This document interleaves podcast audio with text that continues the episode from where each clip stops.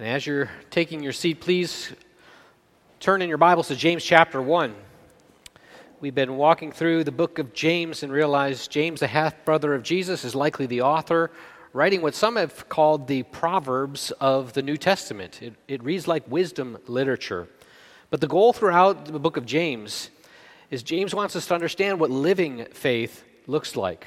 He compares it to everything that is shorter than that or falls short of that isn't genuine faith. He shows how genuine faith is necessary in troubled time. Living faith is what he has in mind. So from the very beginning, he shows us that this faith is built in us. And how does God build faith? Well, he uses trials. Verses 2 through 8 told us that we grow in our faith.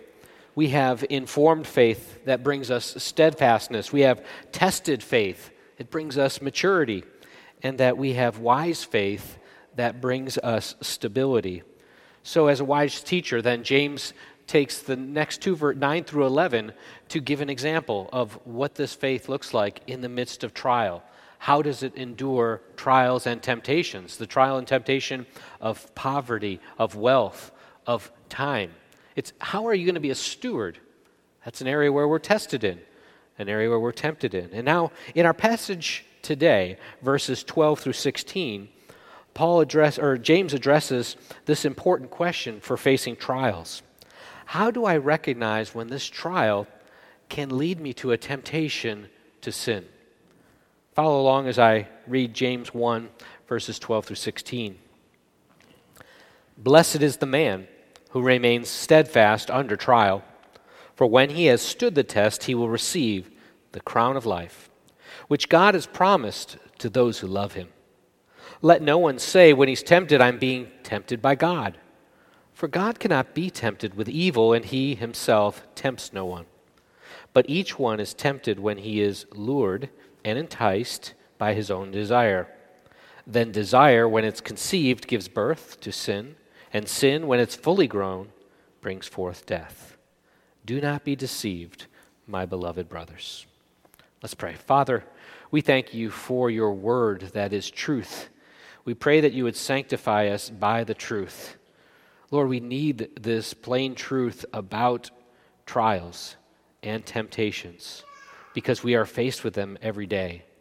Lord, we need you for we are easily deceived and we don't even know it. Lord, I pray that you would not only shine light on the word and its truth, but Lord, by your indwelling spirit, would you empower us to live out the truths that we hear, that we would stand fast under trials, that we would resist temptation, all by your grace, because your Holy Spirit powerfully works in us, because you have sent this Spirit in our hearts. Lord, we pray that you would focus us, enlighten your word, allow us to live it out, we pray in Christ's name, amen. James says, do not be deceived, my beloved brothers. He's speaking to Christians. He's speaking to beloved brothers because the counsel, the care that he gives for those who are under trials and under temptations really only works for somebody who is a brother or sister in Christ, somebody who is born again, somebody who is a follower of Christ. The advice to handle trials and temptations for somebody who is not a Christian starts with step one, come to Christ. Because facing the trials of this life and the temptations of this life are impossible without him. So I'm laying that as the foundation because James does. James is speaking to believers and he's encouraging them how to face temptation and how to handle trials. So what is temptation? One commentator said, temptation is a seduction to evil, a solicitation to wrong. It stands distinguished from trials. Trials and tests seek to discover man's moral qualities or his character. But temptation persuades to evil, deludes that it may ruin. The one means to undeceive, the other means to deceive. The one aims at man's good, making him conscious of his true moral self, but the other aims at evil, leading him more or less unconsciously into sin. God is the one who tries us. Satan is the one who tempts us. The interesting point is that in this passage, 7 times, the word trial, test, and tempted, tempted, tempted, tempts are all the same word, the same family of word. It's only the context of the word's use that allows us to distinguish between what is a test and what is a temptation. Spurgeon says of this, God tries men, but the motive of that trial is in which the difference is from temptation. In a temptation, we try a man with a view of inducing him to do wrong. But God tries men to best them, that they may, by finding out their weakness, be saved from doing wrong. He never inclines the heart to evil, while he doeth all things and in all things, yet not so that he himself does evil or can be charged with evil. Trials. You face them, I face them every day. No one's immune from trials. We're called to endure trials, and they can include, quite often, involving something of a loss of someone or a loss of something. We're losing something that we love, death, dementia, loss of health or independence, loss of a job, financial loss, loss through the breaking up of a marriage, a prodigal child. It also can involve stress and pressure. That happens at work, it happens at school, it happens in our church, it happens in families. Conflict can come, difficulty can come. Add to that busyness of schedules, and the trials increase. Responsibilities, activities, each of these trials have the potential to lead us into temptation in the way that we respond. We see temptations that we're exposed to all the time. Temptations flow from our selfish desires. The trials are the circumstances of life. The temptations hit us where we're most vulnerable, and that's in our hearts. Where your treasure is, that's where your heart is. Our hearts are idol-making factories, John Calvin says. Our desires get hijacked and run off in wrong directions because of our selfishness. They take what God desires to be used for good and use it for evil. God's given us a desire for pleasure. God's given us a desire for food. God's given us a desire for money, for sex, for entertainment, for how we use our time. But the heart's attitude then is tested.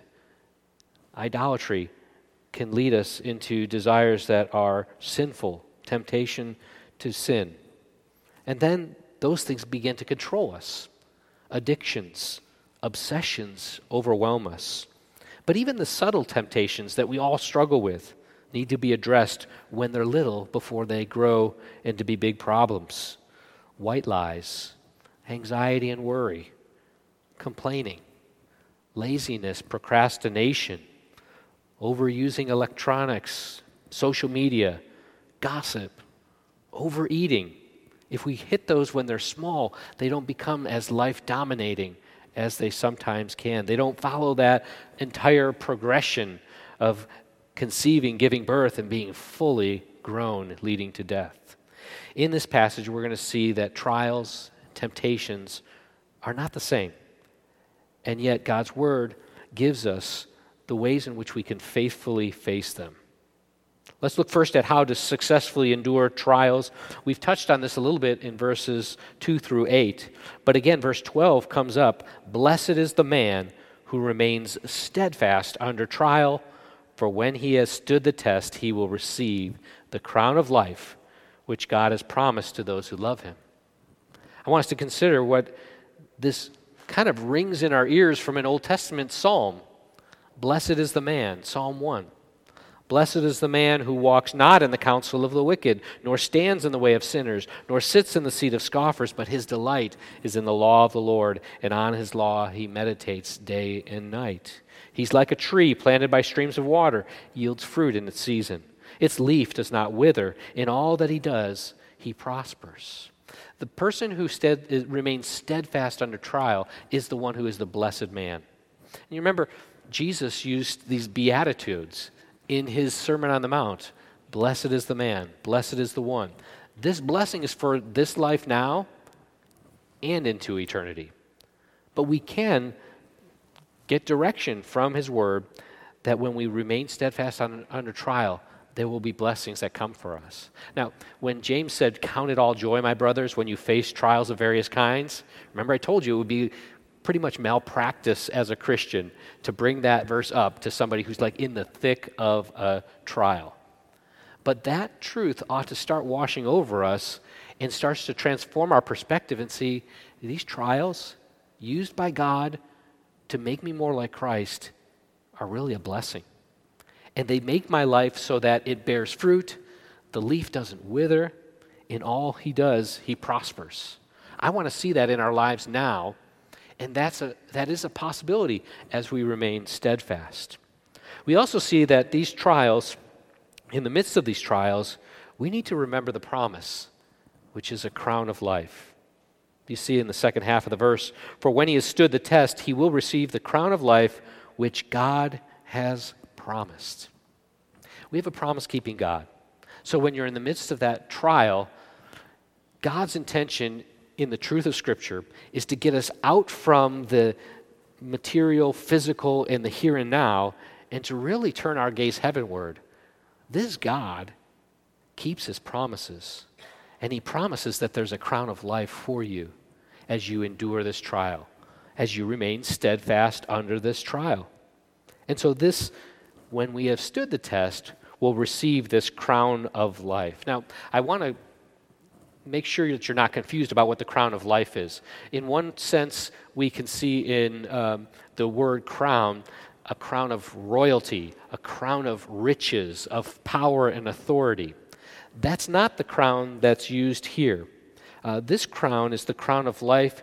It's the laurel wreath that is given to the one who runs a race. When you complete the race, when you finish the race and you've won, you get this reward. It's not like as a Christian, when I endure trials, I can get all sorts of crowns, and then when I go to heaven, I'll have more crowns than you have. And that's not a good understanding of this kind of future for us. It's the crown which could be translated the crown which is life. The reward is eternal life itself. And the reward is a blessing for us in the here and now. It keeps our eyes to the future, that in eternity, which is longer than anything you're facing now, we will receive that blessing. Young or old, we're not that far from entering eternity, are we? As you get older, you realize it's even closer. But as a young person, focus your eyes on what is eternal, that crown of life that waits for you, so that you can be steadfast, so that you can endure trials. He is a promise-keeping God, and his promises are sure. His promises are, you can count on it. So trials make us doubt. Trials unsteady us. Trials make us shaky. But God, the promise-keeping God, is firm, is fixed. We can trust him. We remember the promise, which is a crown of life. And who has he promised this crown of life to? To those who love him.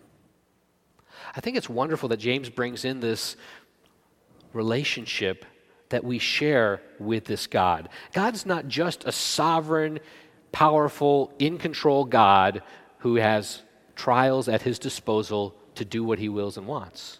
He is all of that, but he's the one who loves you and whom you can love. It transforms your attitude and your perspective on a trial when you know that the person who's giving you that test really loves you. All right, you remember back to high school, some of you are in it or can look forward to it. When you got a test from that certain teacher, you knew they were out to get you. You knew they didn't like you, they were trying to fail you, they wanted you to flunk the class. No. I mean, we think that as students. I don't know anybody who teaches because they want kids to fail because they don't want them back in their class the next year. I think that's really what the motivation is. No, the truth is the test givers genuinely care for the person because they want them to improve. They want them to pass the test. Now, the exception might have been the person who did your road test for your driver's license, right? She came with her glasses and a check clipboard, and she every time you made a move or didn't make a move, she's getting her pen out. And now, it's easy for us to assume motives to persons who give us tests because we don't like them. What I want you to assume about God is what we can know from Scripture. God loves you, and we love Him because He first loved us. So that crown of life is coming to us because we love Him. Why do we love Him? Because we know He loves us, and He's looking out for our good. He wants what's best for us. That can transform your view of the trials. That can help you to remain steadfast. Consider His love for you and love Him in return. Now, the bulk of the passage now deals with how to righteously resist temptation. Let's dig into verse 13. Let no one say, when he is tempted, notice it says when he is tempted, not if, I am being tempted by God, for God cannot be tempted with evil, and He Himself tempts no one. Verse 13 is telling us we can't blame God for our temptations. We can't. God is sovereign. He's ordained all things that comes to pass. He uses secondary causes, which we'll talk about in a second, to accomplish His plan. But God can't be blamed for sin. He's not the author of sin, but He is still in control. Some biblical examples. God, when testing Job, had every intention to build Job's faith and to prove that he is a man of faith. Calls Satan. Satan reports to God, and God gives Satan permission to test Job. What was Satan's intention for Job? Not good. He wanted him to fail and to curse God and to die. He wanted everything to go wrong with this. But God is the one that limited and sent Satan to do what he did. We know the same is true with the way in which Jesus was tempted. It says in Matthew 4, then Jesus, led up by the Spirit into the wilderness, was tempted by the devil. Who led Him to be tempted? The Spirit. God's intention was to bring this temptation. He wanted Him to succeed. The devil wanted Him to fail. Our Westminster Confession of Faith can help us here a little bit. In chapter 3 of God's eternal decree, the first section says that God from all eternity did by His most wise and holy counsel of His own will freely and unchangeably ordain whatsoever comes to pass, yet so as thereby He is neither is God the author of sin, nor is violence offered to the will of the creature, nor is the liberty or contingency of secondary causes taken away, but rather established. God's not the author of that sin, but He can use His creatures, He can use Satan to bring a test for Him. It could be a temptation. Chapter 5 of the Confession on Providence, in section 5, it says, the most holy, the most wise, righteous, and gracious God doth oftentimes leave for a season His own children to manifold temptations and the corruption of their own hearts, to chasten them from their former sins, or to discover unto them some hidden strength of corruption and the deceitfulness of their hearts, that they may be humbled, and to raise them to a more close and constant dependence for their support upon Himself, to make them more watchful against all future occasions of sin, and for sundry other just and holy ends. God can even use these temptations for His holy purposes. He's not the one that's doing the tempted. He can't be tempted. He's not tempted with evil, and He tempts no one. But verse 14 further clarifies, each person is tempted when he is lured and enticed by his own desires.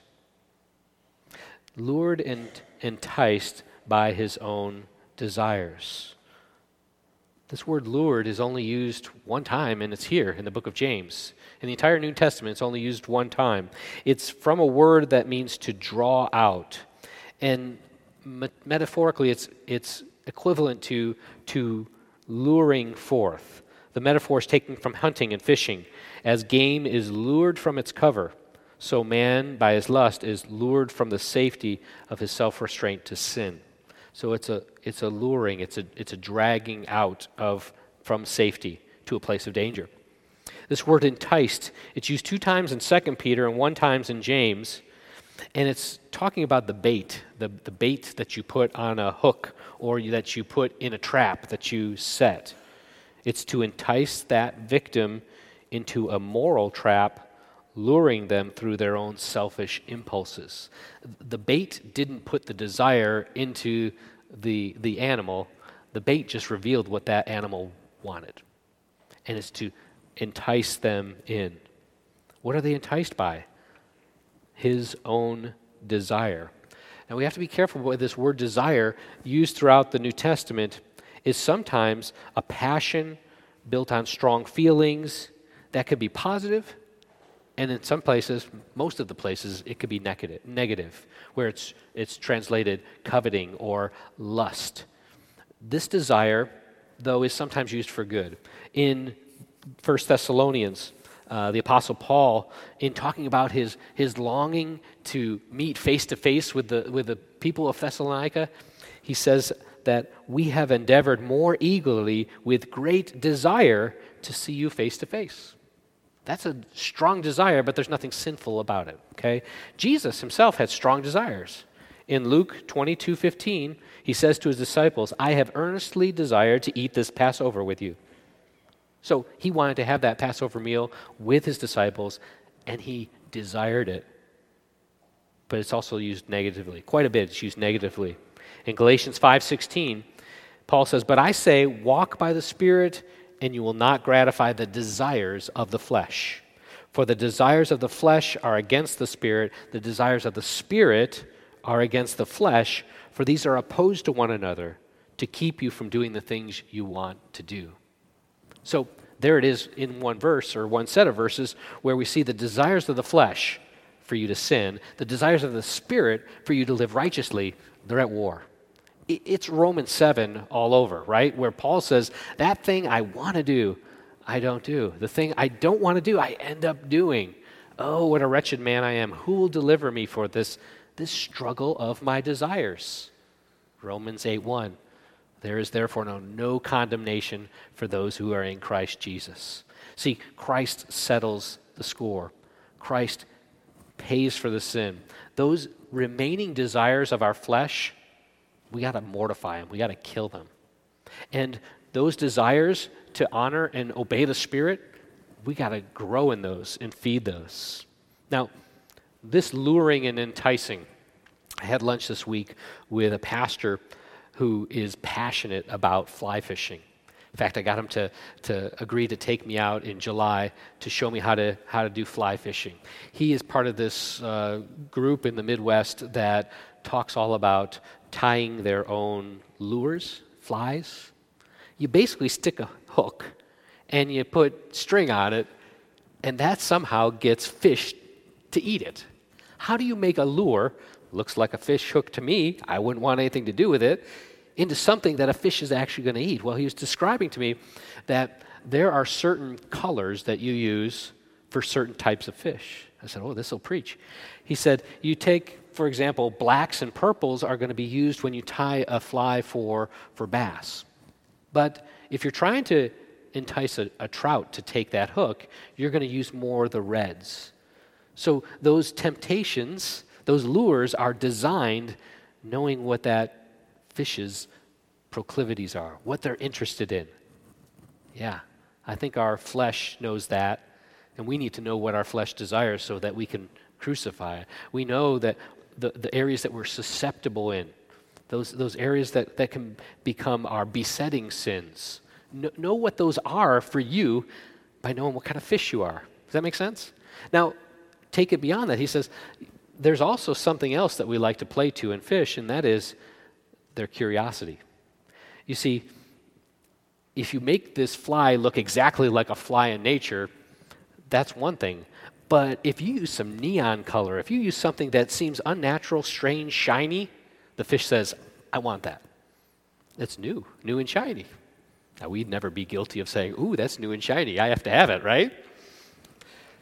The truth is that we are lured and enticed when our flesh or the way the world thinks and bombards us with what we should do, or even the spiritual forces of wickedness seek to deceive us and entice us, but they use things we want. You never fall into a temptation out of duty. You do it because you want it. So how do we fight temptation? I could say a lot about how to resist temptation, and I've preached a sermon in a Gospel Solutions series, Gospel Solutions for Temptation. If you want to look it up online, you can check that out. But let me leave you with 7 ways, 7 strategies for you to fight temptation. First thing is, whatever you feed will grow. Whatever you feed will grow.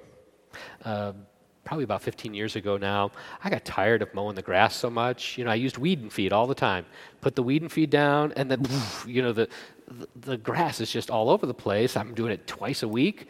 Well, I don't like the weeds, but I don't like to mow. What if I just did the weed killer? What if I just killed weeds and didn't feed the grass? So I did that for a while, and you know what I got? I got a lawn with a bunch of patches that were bare. And when the dandelion seeds were floating through the air and they hit those bare spots, what did they do? They start to grow. If you only kill the weeds, but you don't feed the grass, you're going to end up with weeds in the end. So feed your positive spiritual growth and not just seek to kill the sin. Do kill the sin, fight the sin, mortify the sin, but also feed your soul with good and righteous things. Whatever you feed will grow. Secondly, align your affections with what is right. Align your affections with what is right. So this illustration was described to me of a beaker of air. You just have it sitting there. How do you get the air out of that beaker? Well, there's 2 ways. One is you can hook a vacuum pump on that beaker and use power to pull out the air, and you could have a vacuum. You could have no air in this beaker, and it could stay that way as long as you keep it sealed up tight. But as soon as you take the seal off, the air comes back in. That's 1 way to get the air out of a beaker. The other is take a glass of water and pour it into the beaker. When you fill it to the rim, it displaces all the air.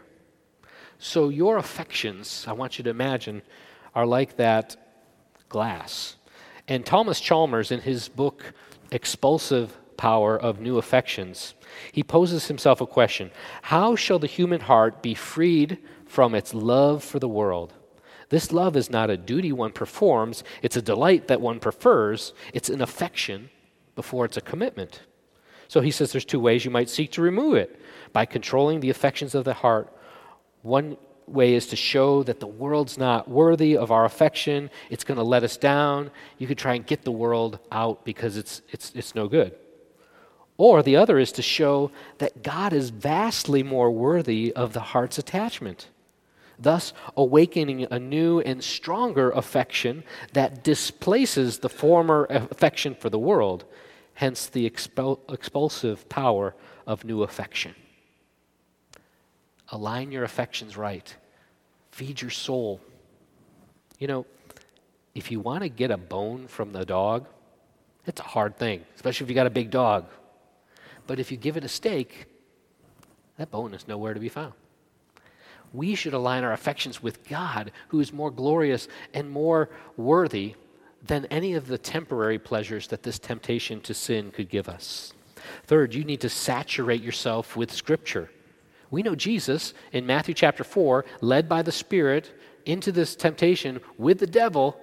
He is tempted in many ways. And each time he says, it is written, it is written, it is written, it is written. Quoting Scripture back to Satan, grounded in what is true in the Word of God. The sword of the Spirit, it does you no good when it's just dangling at the side. You need to pull it out and have it ready. Meditate on Scripture. Memorize Scripture so you can fight temptation. Fourthly, cultivate prayer. We pray every week in the Lord's Prayer, lead us not into temptation, but deliver us from evil. Crying out to the Father to deliver us from evil.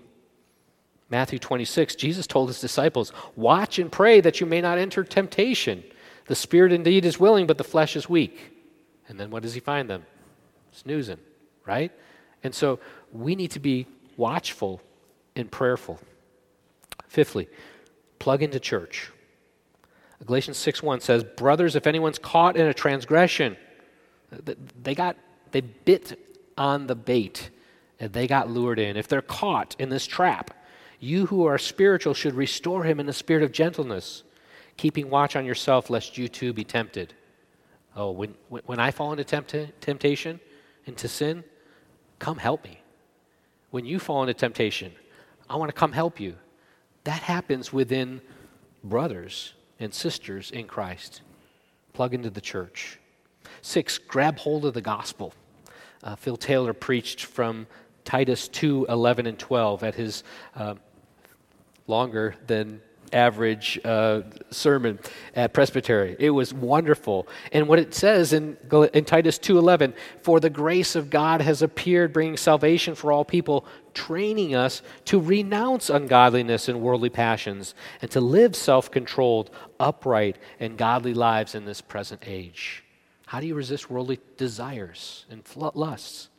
How do you live self-controlled, upright, and godly lives? Grab hold of grace. The grace of God has appeared. God has graciously given you the gift of his Son as a sacrifice for your sins. He's graciously given us the Holy Spirit to indwell us. It's not about grinding through and fighting it in a sheer sense of the will. It's by God's grace he works in us. He works in us to will and to do his good pleasure. And finally, give yourself to the Spirit. Yield yourself to the Holy Spirit. Galatians 5, as I read, I say, walk by the Spirit and you will not gratify the desires of the flesh. It says later on, the works of the flesh are evident: sexual immorality, impurity, sensuality, idolatry, sorcery, enmity, strife, fits of anger, rivalries, dissensions, divisions, envy, drunkenness, orgies, and things like these. I warn you, as I warned you before, that those who do such things will not inherit the kingdom of God.